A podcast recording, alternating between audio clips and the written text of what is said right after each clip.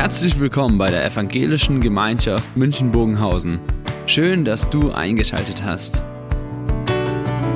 Unser tiefes Anliegen ist, dass die folgende Predigt dich in deiner Situation anspricht, dir eine neue Blickrichtung aus der Bibel schenkt und dass du Gott ganz persönlich begegnest.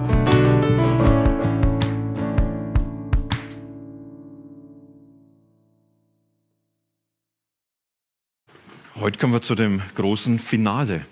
Die zehnte Plage, neun Plagen innerhalb von neun Monaten, also nochmals um diesen Zeitraum vor Augen zu haben. Man hat fast so den Eindruck, da wird eine neue Epoche geboren.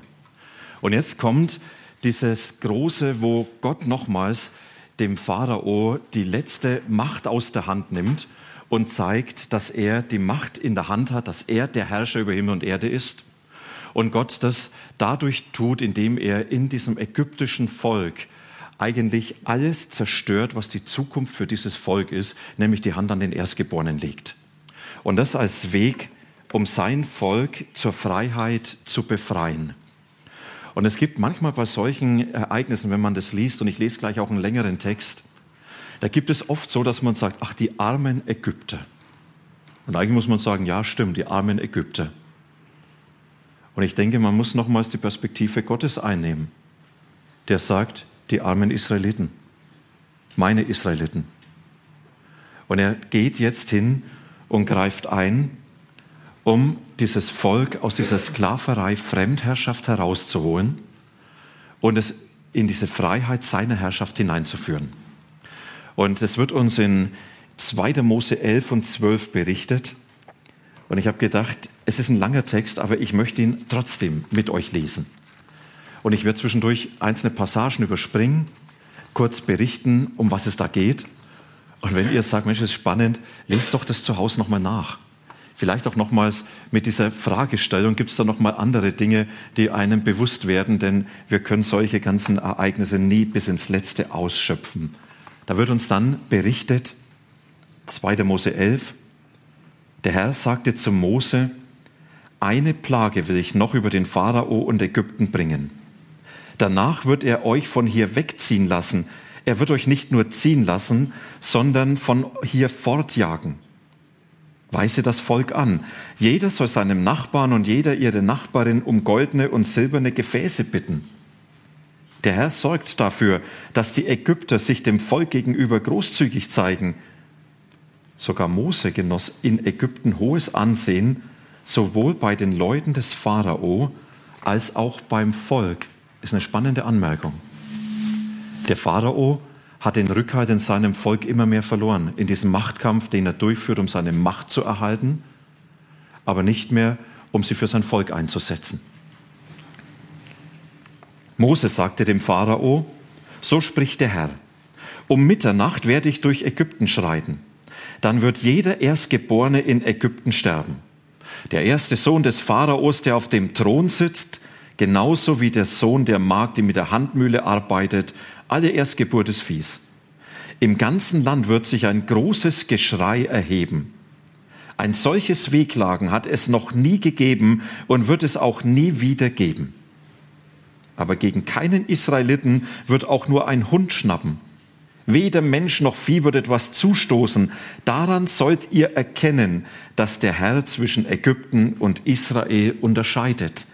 Dann werden alle deine Großen kommen, sich vor mir niederwerfen und sagen, zieh weg, du und das ganze Volk, das dir folgt. Danach werde ich das Land verlassen. Brennend vor Zorn verließ Mose den Pharao. Der Herr aber sagte zu Mose, der Pharao wird nicht auf euch hören, damit ich in Ägypten noch mehr Wunder tun kann. Der Herr sagte zu Mose und Aaron, als sie in Ägypten waren, der jetzige Monat soll für euch der erste Monat sein. Mit diesem Monat soll bei euch das Jahr beginnen.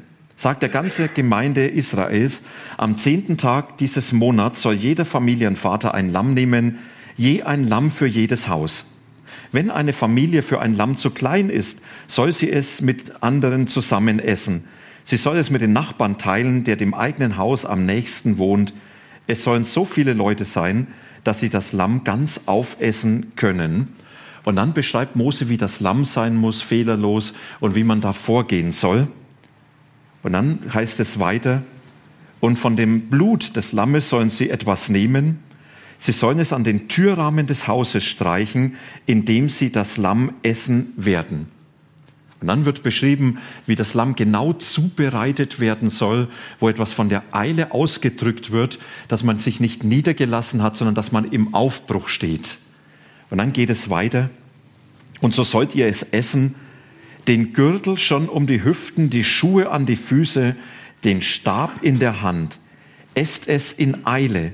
Es ist das Passa, das für den Herrn gefeiert wird. Und in dieser Nacht werde ich durch Ägypten schreiten alle Erstgeborenen im Land werde ich erschlagen bei Menschen und Vieh. Über alle Götter Ägyptens werde ich Gericht halten. Ich, der Herr. Das Blut an den Häusern, in denen ihr seid, soll euer Schutzzeichen sein. Wo ich das Blut sehe, werde ich vorübergehen, wenn ich das Land Ägypten schlage. Es soll keine Plage euch treffen und Verderben bringen. Diesen Tag sollt ihr als Gedenktag halten. Feiert ihn als Fest für den Herrn, als Brauch für immer von Generation zu Generation. Dann wird beschrieben, wie Mose die Ältesten, also die Stammesführer des Volkes holt, ihnen das alles mitteilt, mit dem Auftrag, es in das Volk hineinzutragen, jeder einzelnen Familie zu sagen, um was es geht. Und dann heißt es, und da kniete das Volk nieder und verneigte sich, wohl die Ältesten stellvertretend für das Volk. Und sie gingen und taten, was der Herr Mose und Aaron geboten hatte. Genauso machten sie es. Um Mitternacht erschlug der Herr alle Erstgeborenen im Land Ägypten. Den erstgeborenen Sohn des Pharao, der auf dem Thron saß, wie den Erstgeborenen eines Gefangenen, der im Kerker lag, alle Erstgeburt beim Vieh. Da stand der Pharao auf, ebenso wie seine Leute und alle Ägypter. In dieser Nacht erhob sich in Ägypten ein großes Wehklagen, denn es gab kein Haus, in dem kein Toter war. Noch in der Nacht ließ der Pharao Mose und Aaron rufen und sagt, brecht auf, zieht fort, ihr und die Israeliten, geht und dient dem Herrn, wie ihr gesagt habt. Nehmt eure Ziegen, eure Schafe, eure Rinder mit, wie ihr gesagt habt. Nur geht, bittet euren Gott auch um Segen für mich. Auch die Ägypter drängten das Volk so schnell wie möglich das Land zu verlassen, denn sie sagten, sonst müssen wir alle sterben. Das Volk nahm die ungesäuerten Brotteige, sie wickelten die Backschüsseln in ihre Gewänder und trugen sie auf die Schultern. Dann wird beschrieben, wie sie noch ganz viele Geschenke von den Ägyptern mitgenommen haben, so als Abfindung für die Zeit, in der sie versklavt waren. Und dann heißt es, dann brachen sie auf und zogen von Ramses nach Sukkot, Ramses im Nildelta, Sukkot eigentlich auch noch dort, ungefähr 30 Kilometer entfernt. Ungefähr 600.000 Leute machten sich auf den Weg, die Frauen und Kinder noch gar nicht mitgezählt. Auch viele Nicht-Israeliten zogen mit ihnen, sowie eine riesige Herde aus Schafen, Ziegen und Rindern. Der Aufenthalt der Israeliten in Ägypten dauerte 430 Jahre. Diese 430 Jahre waren auf den Tag genau vorbei, als die Scharen des Herrn aus Ägypten zogen. In dieser Nacht wachte der Herr, um sie aus Ägypten zu führen. Deshalb gehört diese Nacht dem Herrn. In ihr wachen alle Israeliten von Generation zu Generation. Langer Text und für mich eine unfassbar große Gottesoffenbarung. Und wir lesen diesen Text jetzt in einem doppelten Horizont. Und dieser doppelte Horizont, er hat einmal das Geschehen damals vor Augen, wo sich Gott offenbart und wo er seinem Volk seine Identität gibt. Dieses Ereignis gilt als Gründungsdatum des Volkes Israel. Und wir lesen diesen Text natürlich von Jesus her, der genau dieses Geschehen auf sich bezogen hat. Und als sie das Passafest gefeiert haben, das auf sein Sterben und auf seine Auferstehung gemünzt hat. Und deshalb lesen wir dieses Ganze in diesem doppelten Horizont. Und ich würde mit euch ein paar Aspekte anschauen, was das für uns bedeutet und dem Thema zur Freiheit befreit. Und es geht unter anderem um vier Fragen. Warum starb eigentlich der Erstgeborene der Ägypter? Warum nicht der Zweite und der Drittgeborene? Warum mussten die Israeliten das Blut an die Türpfosten streichen? Wer sagt, damit Gott weiß, wo die Israeliten sind, ist falsch unterwegs? Warum müssen sie eine neue Zeitrechnung einführen? Also wurde das Datum auf Null zurückgesetzt. Und Warum müssen Sie gleich drei Gedenkveranstaltungen halten, die Sie mit auf den Weg nehmen? Wer sagt drei? Weiß ich gar nicht. Ich hoffe, dass ihr die Fragen jetzt dann alle so im Hintergrund habt und dass wir sie befriedigend beantworten werden in der nächsten kurzen Zeit. Das erste, Freiheit beginnt mit dem Gericht Gottes. Jetzt hat man vor Augen, der Pharao war kein Machthaber. Der Pharao war nicht irgendein Herrscher. Der Pharao ist Ausdruck des Widersachers Gottes der gegen die Macht Gottes kämpft, der an die Stelle Gottes tritt, der die Menschen beherrscht, die Gott beherrschen soll. Und über diese Fremdherrschaft übt Gott jetzt Gericht in der zehnten Plage und da kommt was von dieser leidenschaftlichen Liebe zu seinem Volk heraus. Ist es euch nochmal aufgefallen, als es heißt, dass Mose mit brennendem Zorn von dem Pharao wegging? Da hat er etwas verkörpert von dieser leidenschaftlichen Liebe. Gott hat es nicht kalt gelassen, dass Pharao über das Volk herrscht, dass er diese Menschen knechtet. Und deshalb diese Leidenschaft Gottes, die Mose teilt. Und er sagt, dieser brennende Zorn, der wird das Volk treffen und dann handelt Gott. Und das ist was Auffälliges. In den Plagen vorher hat Mose oft Zeichenhandlungen getan, um die Plagen herbeizuführen. Hier ist Mose völlig passiv. Wenn es um das Gericht geht, geht es nur noch Gott etwas an. Und wenn Gericht geübt wird, ist kein Mensch mehr beteiligt. Das Gericht über diese Fremdherrschaft, dieses Gericht über den Widersacher Gottes ist nur Gottes Sache. Da sind wir Menschen außen vor. Und dann wird uns beschrieben, dass die Erstgeburt stirbt. Und die Frage ist ja, warum eigentlich der Erstgeborene? Kindergottesdienst könnten wir jetzt sagen, so jetzt machen wir Schluss. Und das nächste Mal, dann schauen wir, wer es von euch weiß. Kann man noch mit Belohnung locken. Die Antwort finden wir in 2. Mose 4. Am Anfang in der ersten Begegnung, als Gott Mose zu dem Pharao geschickt hat, ist Mose hingegangen und hat gesagt, so spricht der Herr, Israel ist wie mein erstgeborener Sohn. Deshalb habe ich dir geboten oder dir befohlen, entlasse meinen Sohn aus deinem Dienst, er soll mir dienen. Du aber hast dich geweigert, ihn zu entlassen, deshalb werde ich deinen erstgeborenen Sohn töten. Das ist Gericht über den Pharao. Gott sagt, Israel ist mein erstgeborener Sohn. Du legst Hand an meinen erstgeborenen Sohn ich lege Hand an deinen erstgeborenen Sohn, weil sich niemand an dem Heiligen Gottes ungeschoren vergreifen darf, weil sich niemand an dem Eigentum Gottes rechtmäßig und unrechtmäßig vergreifen kann. Und das, was noch spannend ist, es wird extra erwähnt, auch der Erstgeborene des Pharao, der auf dem Thron saß. Ja, also da geht es nicht mehr um ein Kindergartenkind. Auch der stirbt und der Pharao ja galt als der Enkel des höchsten Gottes Amon-Re, der Ägypter, als Herr des Lebens, als die Verkörperung dieses Gottes. Und der Sohn des Pharao galt als die Zukunft dieser Verkörperung, die Zukunft dieser Macht. Und Gott sagt, ich nehme dieser Macht die Zukunft, indem der Thronfolger stirbt. Diese Macht hat ausgedient. Sie hat für die Zukunft keine Bedeutung und keine Berechtigung mehr.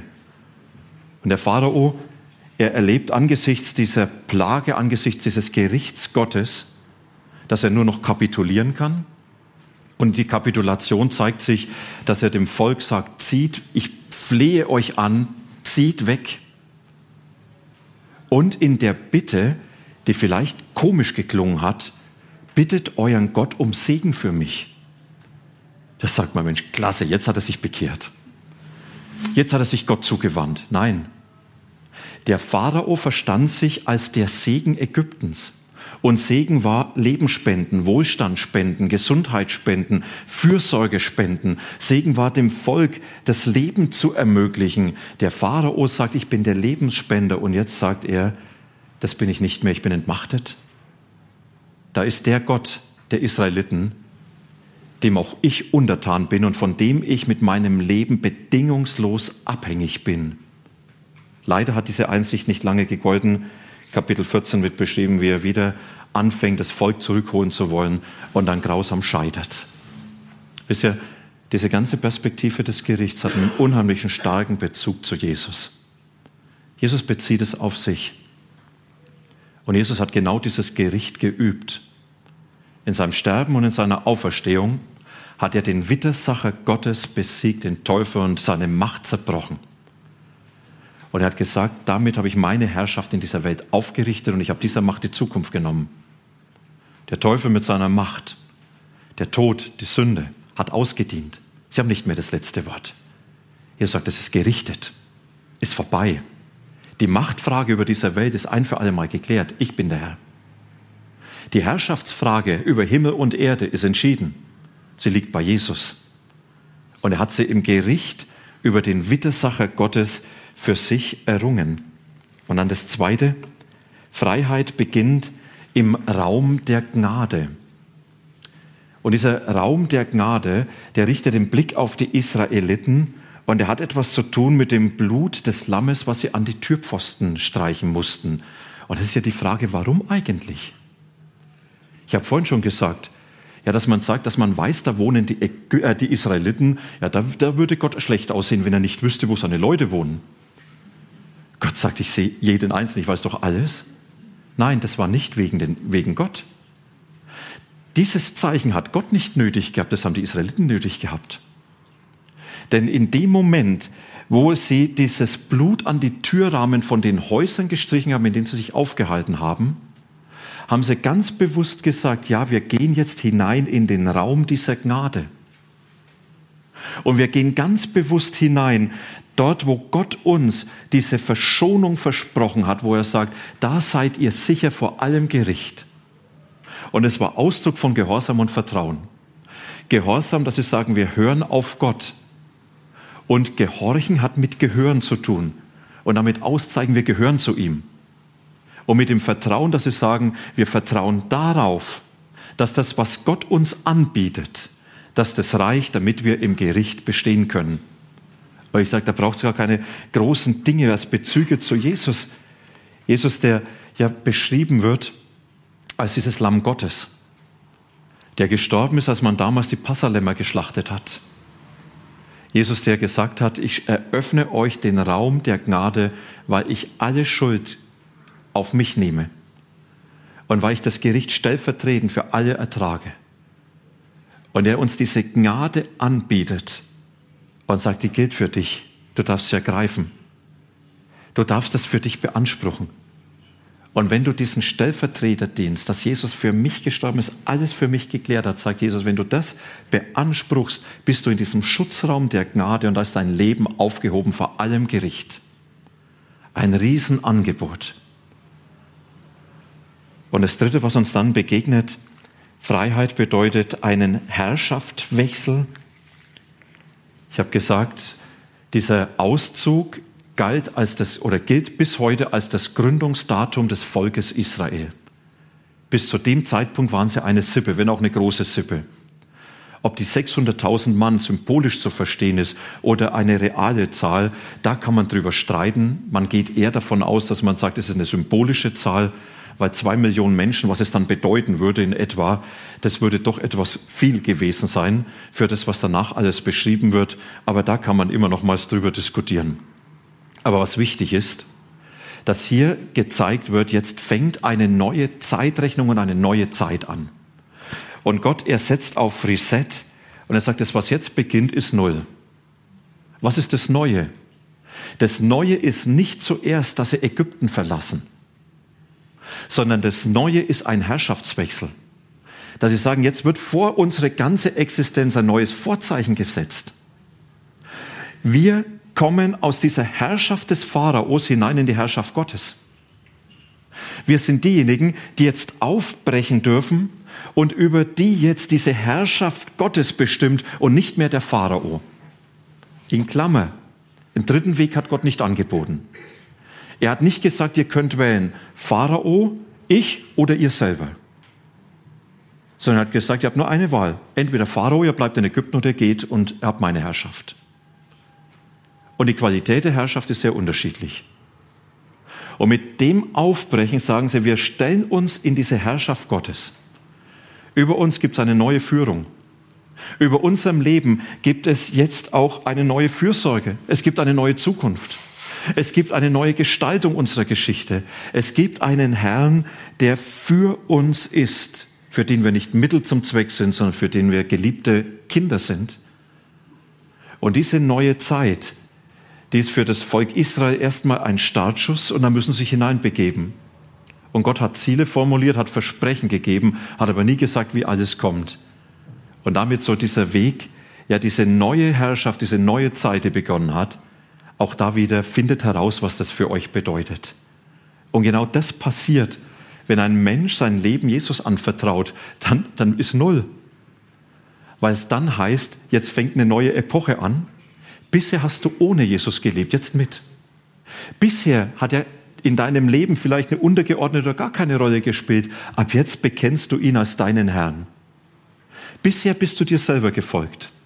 Jetzt sagst du, ich bin Nachfolger, ich bin der, der leben will wie Jesus, ich will seine Wege gehen, ich will das tun, was er will. Bisher hast du seine Fürsorge vielleicht gar nicht richtig erlebt. Jetzt weißt du, er hat mein Leben in der Hand, er trägt mich, er gestaltet meine Zukunft. Ich bin nicht irgendwelchen Ereignissen ausgeliefert, ich bin in seiner Hand. Merkt ihr, dieser Schritt, Aufbruch heißt, eine neue Zeit beginnt. Und dann das Letzte, und die Freiheit braucht die Vergegenwärtigung und die Erinnerung. Ich weiß nicht, ob euch das aufgefallen ist. Gott ergibt in diese Aufbruchssituation drei Feste hinein. Und sie sollen dazu dienen, dass man sich immer wieder nicht nur erinnert an das, was war, sondern dass man eine Beziehung von dem, was gewesen ist, in das Heute herstellt und dass ein das Geschehen heute wieder erreichen kann. Und es ist einmal das Passafest, was Juden bis heute feiern und sie sich dort erinnern, wir sind von Gott frei befreit worden. Gott hat uns zu seinem Volk gemacht. Wir gehören ihm und wir gehen in seine Zukunft. Und bei diesem Passafest wird es geschehen, jedes Jahr der nächsten Generation immer wieder weitergegeben. Wird immer wieder erzählt, was Gott getan hat.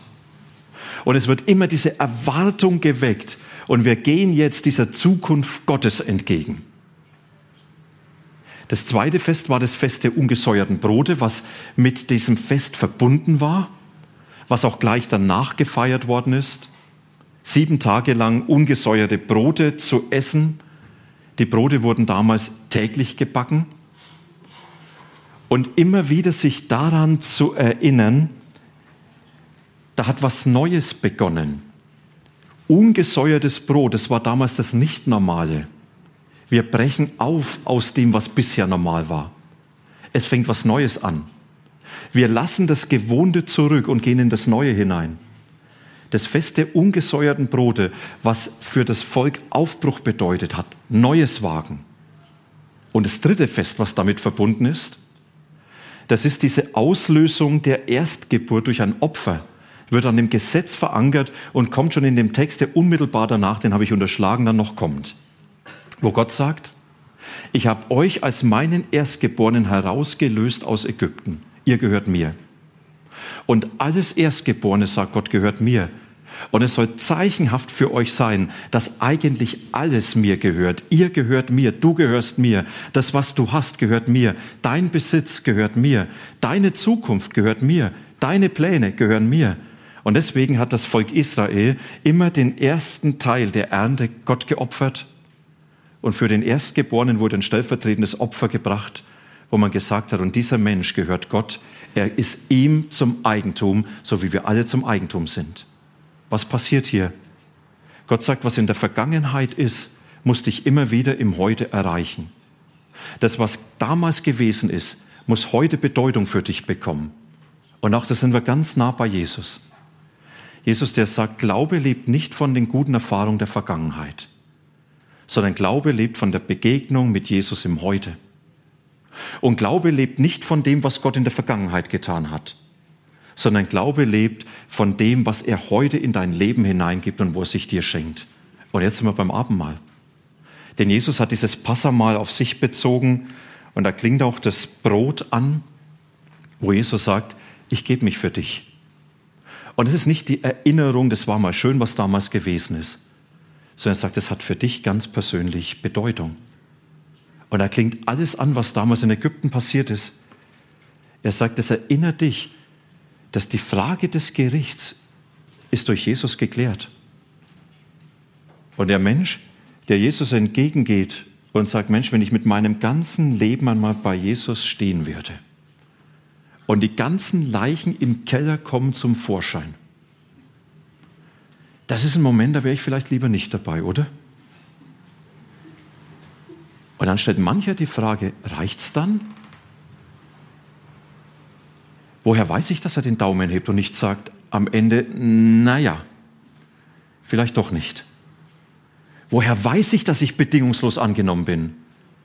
Weil Jesus sagt, ich habe das Gericht dafür schon vollzogen an mir. Ist alles geklärt. Und dein Leben steht im Raum der Gnade.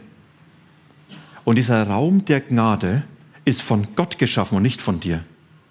Und deshalb ist die Gnade nicht von dir abhängig, sondern ist nur die Einladung, dass du dich mit deinem ganzen Leben immer wieder bewusst darin verortest und sagst, mein Leben ist von der Gnade umschlossen. Und das, was da zählt, ist dieses Ja Gottes, was er aus Gnade gesprochen hat.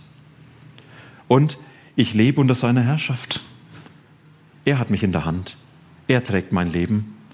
Und dann kann das Abendmahl so fast symbolisch so wie so eine Stärkung sein, wo Jesus sagt, du, ich bin für dich genug. Meine Herrschaft trägt dein ganzes Leben. Rechne mit mir in den ganz konkreten Situationen, die du erlebst. Rechne mit mir in den Herausforderungen. Rechne mit mir in allem, was dir begegnet. Und er sagt, und du sollst jetzt mir ganz persönlich begegnen. Wo Jesus sagt, ich bin in diesem Brot und Wein selber gegenwärtig. Es soll dich erreichen, ich bin da. Ganz persönlich für dich. Ich bin da, bei dir. Und es will ich dir nochmals zusprechen, vergewissern, dass das, was damals passiert ist, heute für dich ganz persönlich Bedeutung hat, dass der Herr, der damals in Jesus gegenwärtig war und gehandelt hat, heute in deinem Leben gegenwärtig ist und in deinem Leben handelt. Zur Freiheit befreit. Für die Israeliten damals eine neue Epoche. Für jeden, der Jesus begegnet, eine neue Epoche. Und das dürfen wir jetzt gleich im Abendmahl feiern.